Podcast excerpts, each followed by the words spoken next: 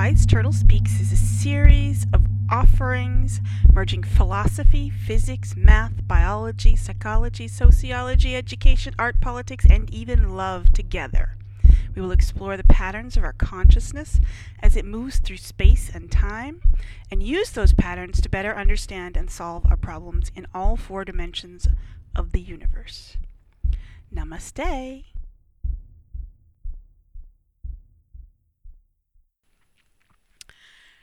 In a somewhat related topic from the previous one on timing, um, I wanted to talk about um, predictability and its uh, its relationship to personal um, psychology and, and reactions and behavior. Um, and since predictability is pretty much the core of you know, everything that our human brains do. Uh, we might not think about it that way, but that is literally what our brains are designed for. At least, you know, the higher brain functions say, you know, given given the current state of things, uh, what do I do next? And in deciding what to do next, we have to decide what's most likely to happen um, and how useful that is to us you know so is is this thing that uh, is in front of me going to be helpful to me? Is it going to fill a need? Is it going to work well with whatever my uh, goals are? Or is it going to go against it and be dangerous and harmful um, or is it somewhere in the middle? Um, so th- this idea of, of predicting things is at the very core of our our everything we do pretty much. So it's not surprising that it affects us so strongly when we have problems with it. Pretty much everything that makes us nervous, stressed, you know, angry, frustrated, sad is because we have that something has happened that we did not predict. Um, if we predicted something bad to happen, we f- we still suffer from it, you know, physically, but emotionally, we're not so bothered by it. Um, at least not as much. So, in figuring out what is predictable and what is unpredictable, um, I have to point out that, as far as I can tell, given uh, this theory that everything that can possibly happen happens, and this Pascal's triangle of of probability, uh, where the bell curve dictates what happens and how much of what happens, um, which I'll cover in, in other um, podcasts and in other places online if you want to look that up. Um, this this theory predicts that um, things are random and that randomness is is not arbitrariness, but randomness is actually perfect covering of every possible thing, uh, every possible option that can happen and um, that's the bell curve.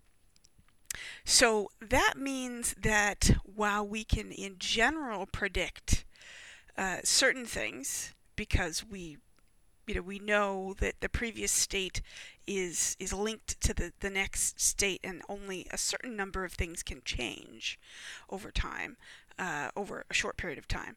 Then we know we, we can generally predict a lot of things in fairly reasonable levels, you know, to you know, not totally accurately, but you know, to fairly a fairly good amount, you know, that we we're pretty sure that the sun is going to come up tomorrow morning, you know, when when it's that time as our earth, you know, rotates.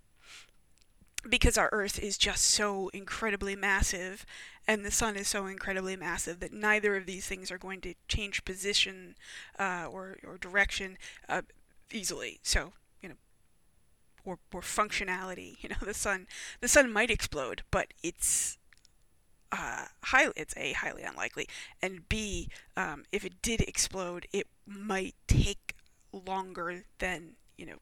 I, I mean, it would still rise tomorrow. it would still be there in some in some sense uh, for the sun to rise tomorrow. Uh, so anyway, so this this level of, of predictability is is somewhat surprisingly high, uh, even with a random universe. However, of course, uh, to any specificity, there is no way to predict what happens next. Uh, because our universe, at least as far as we're aware at this point in time, is made up of um, tiny, tiny, tiny, tiny, tiny things that you know at any moment could change direction or state or whatever you want to call them. These these we can call these uh, quarks, particles. Um, you know, you could go so far to say that um, even the, the little bits of string, as they say in string theory, you know, these little these little whatevers, whatever level of the tiniest things that you imagine exist, um, you know, they can change state or functionality, direction, whatever you want to call it, um, at any moment. So, on a very specific scale, there's no way to predict what's going to happen next. As far as we know, if our universe is this random universe.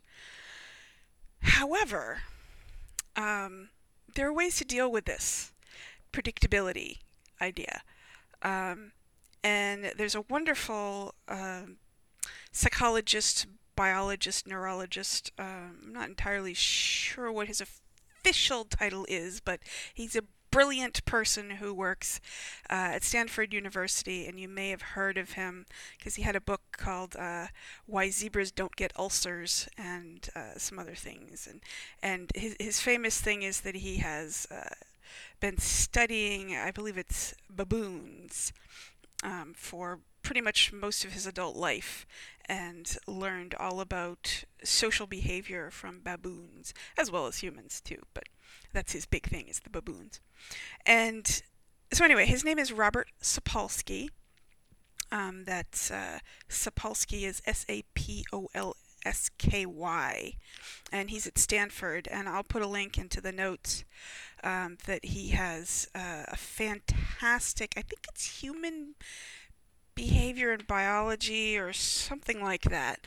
Um, course is the name of the course that's freely available um, videos and i just i found it fascinating if you're at all interested in going fairly deep into psychology and behavior and how it relates to neurology. Um, at least many of those classes were, were very interesting. There were a few that were a little dull but um, he's a fairly a very good teacher also. And the one on depression I, I also highly recommend, which is not in that series of classes. Uh, I'll see if I can find a link to that one as well.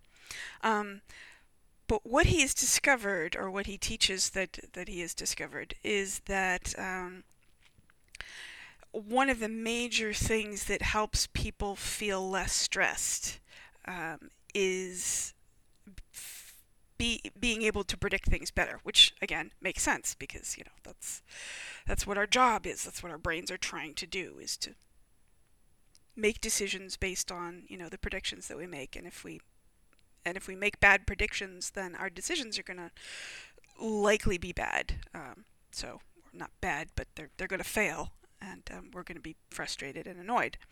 So one of the things he, he talks about is a study where people were given shocks and humans were given shocks. And surprisingly i didn't think that they did this anymore. I didn't think it was legal to do that uh, to shock people. Um, but i was actually in a psychology study where i was the subject and they shocked me. Um, so i realized it really did exist. And this was at harvard university so it was totally legitimate and legal and everything as far as i know. Um, it was approved so uh, yeah, so there was a, a study that he that Sapolsky mentioned where people were shocked, humans were shocked, and if they were given a warning, um, either a light or a sound or something, uh, a bit before the shock came, their stress levels went way down, and they were measuring stress levels. Um, I'm not entirely sure in this in this particular study, if, if there may have been multiple studies. Um, but there are many ways of measuring stress levels, including um, heart rate and skin conductance and and even hormones. Um, the, uh, there was one study that I was a subject in where they actually measured. They actually had me spit and uh, into a little, little sample cup, and they apparently measured my adrenaline or something like that. I can't remember cortisol. Maybe it was cortisol. Um, to see what my levels of my stress levels were. Um, so anyway, so they measured the stress levels of these individuals who had been shocked uh, both with and without a warning. And yes, being able to predict that there was going to be a shock coming up any second now um, actually helped people feel less stressed. So this is this is proof that, um, or at least points at the direction that it's very likely that uh, the the more we're able to predict bad things happening to us, the better we're able to cope with them and feel you know less bothered by them, even if they they you know physically are harmful to us. You know it's it's an additional element of harm to us on an emotional level if we aren't able to predict it. So um, there's there's more to that, and and actually talk about the timing thing. That's why I say it's related, is because uh, he also found that in this study. Um, the timing was important of this information, the warning. If the warning was too early or too late, um, that it that, that people were still highly stressed. Um, so if you, if you don't have enough time to prepare uh, mentally for a bad thing happening, then it, and then it's almost as bad, or at least as bad as um, not knowing that it's going to happen at all. And if you have too much time, surprisingly, um, it can also be equally as stressful as not knowing. Um, it wasn't entirely clear why, but you know you can postulate that that if you have too much time, you st- you're still unable to predict exactly when it's going to happen. Um, so so then you get another unpredictable level in there, um, or you might forget. You know, you might get distracted and daydream or be thinking about something else and and forget to be prepared.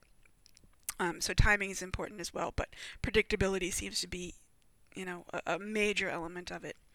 So what I would suggest, since it, it, does appear that the universe is random, which means that it's going to try everything possible that can happen.